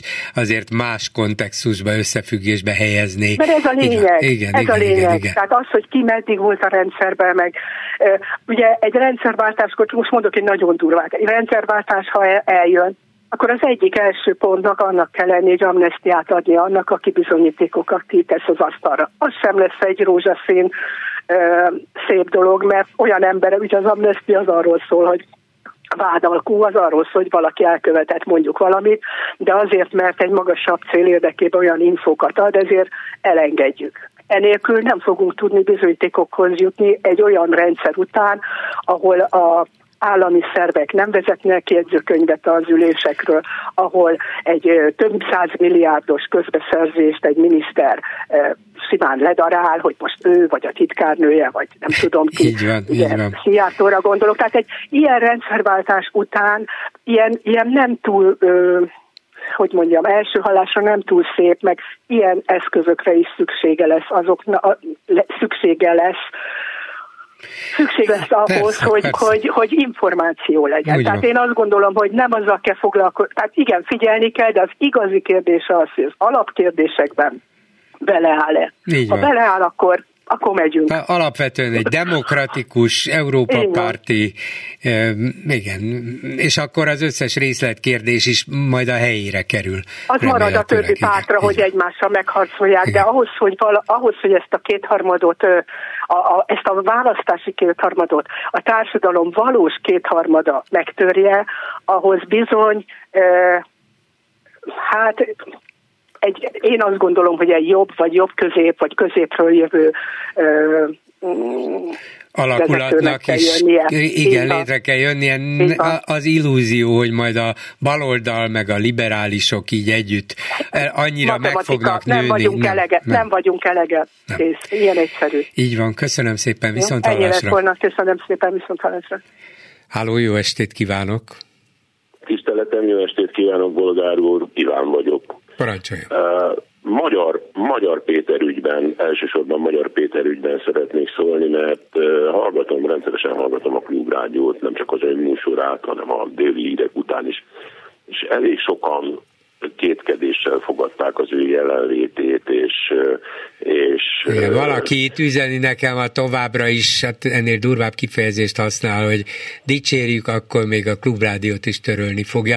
Szóval valakik nagyon nem szeretik, és nagyon nem hisznek benne, és nyilván nagyon féltik az ellenzéket is, Magyar Pétertől, meg az ellenzéki Igen, ez az utóbbi, ez egy érdekesebb dolog, de maradjunk a tényeknél, azok elég makacs dolgok, ahogy tartja a mondást az ellenzék, és itt most lehet őket színezni, meg, meg fésülgetni, meg babusgatni, de hát azért év, több mint egy évtizede gyakorlatilag nincs jelen. Nem véletlen ragad rájuk a megélhetési ellenzék, amit számtalan esetben bizonyítottak, hogy olyan sok mindent, sok mindent nem csináltak. Önnel is beszéltem már arról, hogy mit keresnek a parlamentben, és ön azt szokta ilyenkor mondani, hogy egy, hogy kimennének, akkor lenne egy másik választás, és akkor vatta pártokat tömni föl a demokratizmus megőrzését, vagy a látszatának a megőrzése ügyében eh, a kormányzó párt, a parlamentet, amiben lehet, hogy van igazság, csak eh, nem vagyok benne biztos, hogy akik most vannak ott, azok nem vatta pártok ugyanilyenben. Az ténykérdés, hogy ez az ország éhes arra, és tök mindegy, hogy Fidesz hívő, vagy szélső baloldali hívő, éhes arra, hogy tisztességes emberek irányítsák az országot, és legalább egy tisztességes ember legyen, egy messiás, már ne haragudjon, nem a Magyar Péterre mondom, hogy messiás, de mindenki azt várja, hogy, hogy, hogy jöjjön valaki, akinek hinni lehet, akiben hinni lehet, és a Partizán interjú az több mint 2 millió 300 ezeres nézettséget, vagy ott tart már, ami azért tekintetben véve, hogy 8 millió 300 ezer választópolgár van nagyjából az országban, az egy iszonyatosan nagy szám. Mint ahogy a Telex interjú is átlépte az 1 milliót néhány nap alatt, ez talán azt igazolja, hogy az embereknek szükségük van valakire. És ez a Magyar Péter, akiről, akiről ugye többnyire, hát többnyire annyit tudtunk, hogy ő a Varga Judit miniszter felesége. Semmi más. Férje, férje, férje, férje. Nem futbalista feleség, nem, férje. Nem, nem, nem Freudi volt, nem Freudi volt, de, de inkább ő volt a háttérben. Aztán sok minden kiderült a, a, a, a Gulyás Gergely miniszter barátságáról, a felkérésről, hogy ismerkedtek meg, hogy kik a felmenői, azért, hogy mondjam, tehát a, a, a, a köztársasági elnök, a Mádó Ferenc testvére volt az ő nagymamája, és ő a keresztapja, az erős Pál, aki egy nagyon jó hírű legfelsőbb bíró volt még a jogi esetekből. Egy tisztességes polgári családnak látszik, és eddig senki nem bizonyította ennek az ellenkezőjét, és amiket a Magyar Péter is mondott, hogy ő 2002-től lett Fidesz tag, most nem kért engem föl meg arra, hogy én őt védjem, és 2006-ban, mint elkötelezett Fidesz és kezdő jogász vagy ügyvédként látta el védelmét, és hozott ki börtönből vagy előzetesből embereket, amire a Bánáti meg is rótta, vagy valamilyen eljárásra tette. Ezeket minden nem tudtam, csak utána olvastam, és elkezdtem figyelni. Én nagyon szeretném, hogyha, hogyha, hogyha belőle egy olyan, olyan ember nő neki, vagy egy olyan ember lenne, hiszen nem kell, hogy kinőjön, mert már 46 éves, akinek és amit tesz, abban hinni lehet. Ez az ország érdeke volna, mert bármerre nézünk, bármerre nézünk, csak a trágyát látjuk, mindegy melyik oldalról. És egyelőre ez az ember... Ilyenkor szoktam közbeszólni, hogy nyugodtan üsse verje az ellenzéket, ha tetszik, de nem, nem ugyanaz, és ha mindegyiket trágyának nevezük, nem vagyunk igazságosak, mert a Fidesz egy olyan rendszert hozott létre, ami a saját érdekeit szolgálja, a saját, illetve a saját embereik érdekeit, egy tökéletesen központi, egyedi irányítású rendszert, ahol se igazságosság, se tisztesség, se szolidaritás nincs, az ellenzéket lehet bírálni, hogy ezért teszetossza, azért tehetségtelen, azért nem elég bátor, és így tovább, esetleg vannak köztük lekötelezettek is, de hát nem ők a felelősek ennek az igazán aljas és romlott rendszernek a létrehozásáért. Ne tegyünk ellen, egyenlőségjelet, kérem. E, e, ebben önnek, ebben önnek igaza van, sok mindenben igaza van, hogy nem mérhető, jelen pillanatban nem mérhető az, az, a, az a Fidesz vircsaft, amit, amiről tudunk, amiről hallunk, ami felborítja a bilit. De azért, ha korábban visszamennénk 14 évet, azért 2010-ben az, hogy leváltották az akkori MSZP-t és az SZDSZ külső támogatásával hatalomban lévőkor, hát az azért nem volt véletlen. Nem volt véletlen, hát persze, nem, nem, nem kell itt újraírni a történelmet, nem volt véletlen, igen, és a Fidesznek akkor még volt bizonyos hitele olyan szavazók körében is, akik nem voltak elkötelezett fideszesek, csak azt mondták, hogy hát nekünk ebből elegünk van, nem tetszik. Igen, és ami, ami utána történt a választási lehetőségek, a törvények megváltoztatása, hogy kétharmadot lehet csinálni negyedszer egy, egy ilyen megváltoztatott törvénykezéssel az országon kívüli nem ideadót fizetők szavazati jogának a megadásával, a magyar állampolgárok külföldön való szavazásának a megnehezítésével, és szerintem órákat tudnánk arról Persze. beszélni, hogy mi mindent köszönhetünk a Fidesznek, de ugyanígy legalább fél órákat arról, hogy mi mindent nem tett meg ez a jelenlegi Igen, de hát azt amiben... vegyük tudomásul, hogy az első pillanattól kezdve 2010-től, amikor Orbán ugye úgy nyert, hogy egyszer kell nyernünk, de akkor nagyon, onnantól kezdve a, az ellenzék mindenfajta mozgás képességét totálisan korlátozni tudta, Ez és ennek a minden törvényi és egyéb anyagi, gazdasági feltételét meg is teremtette, úgyhogy onnantól kezdve az ellenzék már csak zsákban ugrálhatott és táncolhatott. Ön ezt mondja, én meg azt mondom, hogy onnantól kezdve az ellenzék egy nagyon-nagyon finom, ízes levesben, mint békafő, és hát jól érzi igen. magát abban a levesben. Nem érzi jól magát, csak ha kiugrik hát belőle, hova magát. ugrik? Hova ugrik? Hát, hát én most Bolgár úr, tényleg nem a vita kedvéért nem vitázni akartam, vagy szerettem volna önnel, hanem azt mondani, hogy adjunk egy, adjunk esélyt annak, hogy Magyar Péter de, van. Én is azt mondom, adjunk, nézzük meg. De igen, igen. igen te, nem, nem csak igen. az én véleményem. Azért Persze. ez az influencer tüntetés, ami egészen példátlan számot. Szerintem a 150 ezerrel sincs túlzásba. Én nincs, nekem volt nincs, szerencsém munkámból kifolyólag ott lenni egy mi gyűlésen, ahol a Csurka azt mondta annak idején, hogy az 5 már itt van. És nem voltak annyian akkor. Persze. Nem voltak annyian akkor ott a téren. Ezt el nekem. Igen, pe, hogy ne, ez a 150 ezer, ez nagyjából még bizonyítva az is van a konkrét lehet, térképek és egyebek alapján. És igen. nincsenek drónfelvételek, amik egy kicsit igazolnák, mert a rendőrség nem engedte állítólag, hogy drónok szálljanak föl, nekik bizonyára vannak erről, erről, erről hogy mondjam, felvételei, amikkel lehetne. De nem is ez a lényeg, hanem az a lényeg, hogy a pedofil is természetesen, a, a köztársasági elnök hibája természetesen, a püspök hibája természetesen, de azért ez a 150 ezer ember, ez vegyes összetételű volt, Így és meggyőződésem, mint ahogy én is, nem csak azért voltunk ott, hogy a pedofil ügy miatt, hanem azért, hogy legyen elég ebből, ami itt Ez működik, ami így, alapvetően biztos, hogy így van. És Igen. ugyanakkor az is látszott ebből a tüntetésből, hogy nincs meg a cselekvés iránya világosan, mert a sok elégedetlen ember egy jelentős része nem bízik a jelenlegi ellenzéki pártokban, keresi a helyét, keresi azt a formációt, vagy embert, vagy embereket, akikben úgy gondolja, hogy megbízhat, ezért aztán egy Magyar Péter felbukkanása is fontos és érdekes, ha, és figyel, figyelni is kell rá fontos. mindenképpen. És ehhez annyit hagyd tegyek hozzá, hogy egy néhány nap múlva, vagy másfél hét múlva négy párti összefogással, bár most a DK-t ragadják ki ebből, de négy párti összefogással a parlament előtt jó, jó indulattal 2000 ember gyűlt össze, azért az, az azért az... Ez egy, ez egy, politika, ez egy politikai hiba volt, rossz helyzet felmérés, nem lett volna szabad, hát lelkileg az emberek, még a párt híveik sem voltak arra felkészülve, hogy na most több tízezren oda gyűlünk, nem, nem akarták, nem ez volt ez a pillanat, nem az volt a helyzet.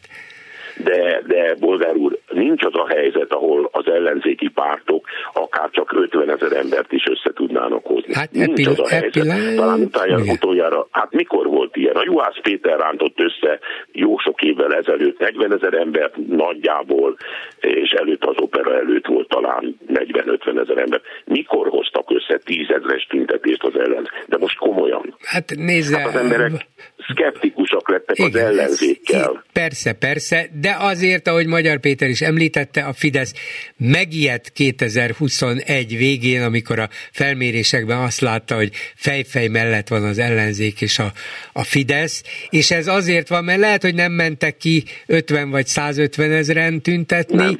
de mégis annyira elégedetlenek voltak a rezsimmel, és bíztak abban az összefogásban, ami mégiscsak valami... Na de tudjuk, Ugyan, hogy miért hát lett most a, a hibák ellenére, azért volt így, mert a Fidesz 2000 milliárd forintot adott azonnal ilyettében az embereknek, hogy látjátok milyen jól megy, ugye érzitek, visszakaptátok a befizetett esziát, a nyugdíjasok megkapták a 13. havit plusz nyugdíjat, és, és hát ez az ellenzék, ez pedig háborúba víz benneteket, tudjuk, hogy ez volt az oka. Igen, ez is igaz, és az is igaz, hogy azt mondják, hogy 1360 milliárd forint ment el propagandára, médiára, Még plusz, a igen, Rogán igen, igen, ha ez igaz néhány év alatt. Igen.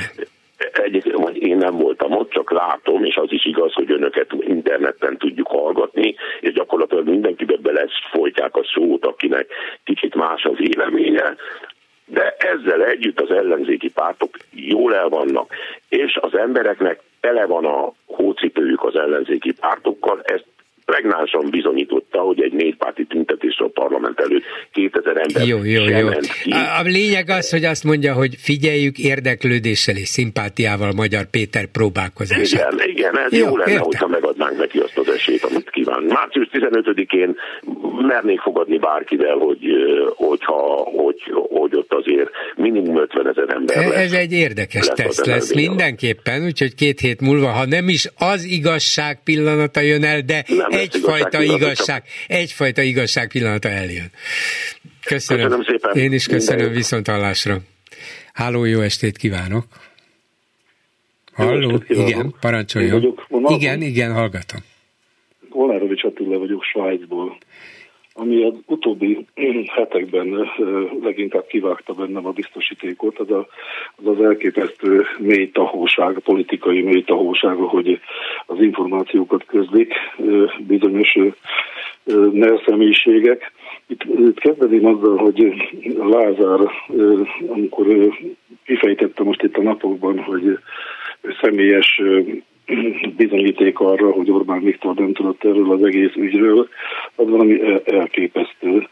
Ugyanis az, hogy a kirobbanása után két-három nappal így fejezte ki, jutott a tudomásukra, az, az, az, az egyszerűen hihetetlen, mert én itt Svájcban ezer kilométerről Magyarországtól azonnal órákon belül tudtam, mert az összes média erről zengett, az összes szabad média, mint az önöké, amit rendkívül nagyra becsülök, és csak ezt hallgatom ilyen nappal Svájcban. Tehát ez elképzelhetetlen, hogy két-három nap után jutott volna el az ő tudomásukba ez az egész ügy. A másik az, hogy én azt is el tudom képzelni egyébként, hogy ez a párnapos csend az arról szólt, hogy el tudom képzelni Orbán Viktor arcát, hogy hófehérre változott, és felfogta, hogy ha ez a dolog kiderül, akkor nem csak ő bukik, hanem az egész rendszer és mindenki. Sokan mondják, hogy gyáva Orbán Viktor, mert hogy nem meri fölvállalni, mert hogy vállalná fel, amikor tudja, hogy az egész rendszer működik, bukik akkor, hogyha ő ezt fölvállalja. Tehát ez egy óriási nagy átverés, én szerintem tehát elképzelhetetlen, hogy a Dón nélkül ilyen esetben bárki dönthetne, amikor mindenki tudja már, hogy bizonyos háttér összefüggések a családok között, stb. vannak évtizedek óta. Igen. De hát most nagyon rá is álltak Áder Jánostól kezdve Lázár Jánoson át, hogy kifejezetten szóban is azt mondják, hogy Orbánnak semmi köze hozzá, nem is tudhatott róla, nem is volt semmi tudomása, nem is lehetett, és így tovább. Láthatóan érzik, hogy szorul a hurak. Igen, én nagyon hiszem, hogy egyébként ez borítani fogja a rendszert. Még a Lázárról az jutott itt hirtelen eszembe, ez is, na, ne arra gondolom, de nem tudok más mondani, de, de elképesztő tahóság, hogy valaki azt mondja, hogy 2006-ban, amikor egyébként még teljesen más és zártabb volt ez a rendszer, akár a homoszexualitással kapcsolatos információk, stb., azt mondja, hogy az a, az a kormány vagy az a vezetés az tudhatott arról, hogy ez az intézményvezető, ugye nem akarom a nevét mondani, buzi volt Tehát ne haragudjon, de ez, ez, ez elképesztő bunkóság, tehát alapvetően összemossa hát a, a, a legaljasabb fajtából, igen. A legaljasabb, és honnan tudná bárki, hogy valaki homokos, főleg már elnézést, de 20 évvel ezelőtt. És ha heteroszexuális volt... és kislányokat szemel hát ki áldozatnak, az jobb. Hát micsoda, micsoda disznóság ez. Igen, elképesztő tahóság. És még itt ezzel kapcsolatban hogy eszembe jutott, hogy, hogy néha itt megszólalnak a műsorban, és mondják, hogy ilyen meg olyan buta Orbán Viktor, és néha mellé szokott olyan szempontból állni, nem, nem buta Orbán Viktor, mert okosan csinálja. Én, én, én azt gondolom, hogy ugye az okosnak az ellentéte, bocsánat, a butának az ellentéte az az okos ember. És én azt, hogy valaki államfőként államfőnként egy világ legnagyobb hatalmának a vezetője választásakor nyíltan egy személy mellé áll, ahelyett, hogy elfogadná, mondjuk az Amerikai Egyesült Államokról beszélünk, igen. a népnek a döntését, és azt mondja, hogy igen, őt elfogadom, és tiszteletben tartom a nép döntését. Nem, ő odáll egy akárki mellé, és ezt évtizedeken vagy éveken keresztül hajkurásza, ez bunkóság. Ez hát, így van, és a, nem tehet. igen, és a jövő héten megint odaáll melléje, mert mi nem avatkozunk bele senki másnak a dolgába, igaza van. Köszönöm szépen viszont hallásra, és a Facebookon mit írnak Lőrinc Saba. Szia Gyuri, köszöntöm a hallgatókat. Több gondolat is jött. Bot Péter Ákos, Jeszenszki Géza, ha nem csak az emlékezetem, nekik volt mérhető teljesítményük. Volt, volt. Magyar Péternek milyen mérhető teszi fel a kérdést a, a kommentelő, és meg is válaszolja, talán a bankszámlája. Jaj, de nem ez a lényeg, hanem az, hogy a másik oldalról jövőket eleve elutasítjuk-e, mert ott oda tartoztak, az, annak dolgoztak, vagy azt mondjuk, hogy ez lehet, hogy hiba volt, lehet, hogy bűn volt, de kíváncsian várjuk, hogy mit akar, mit tud, megbánta-e, megváltozik-e. Valaki felvetette, hogy Magyar Péterhez képest Simicska is nagyobbat szólhatott volna, több potenciál volt benne, hiszen név volt a Fideszben, mégse tette meg.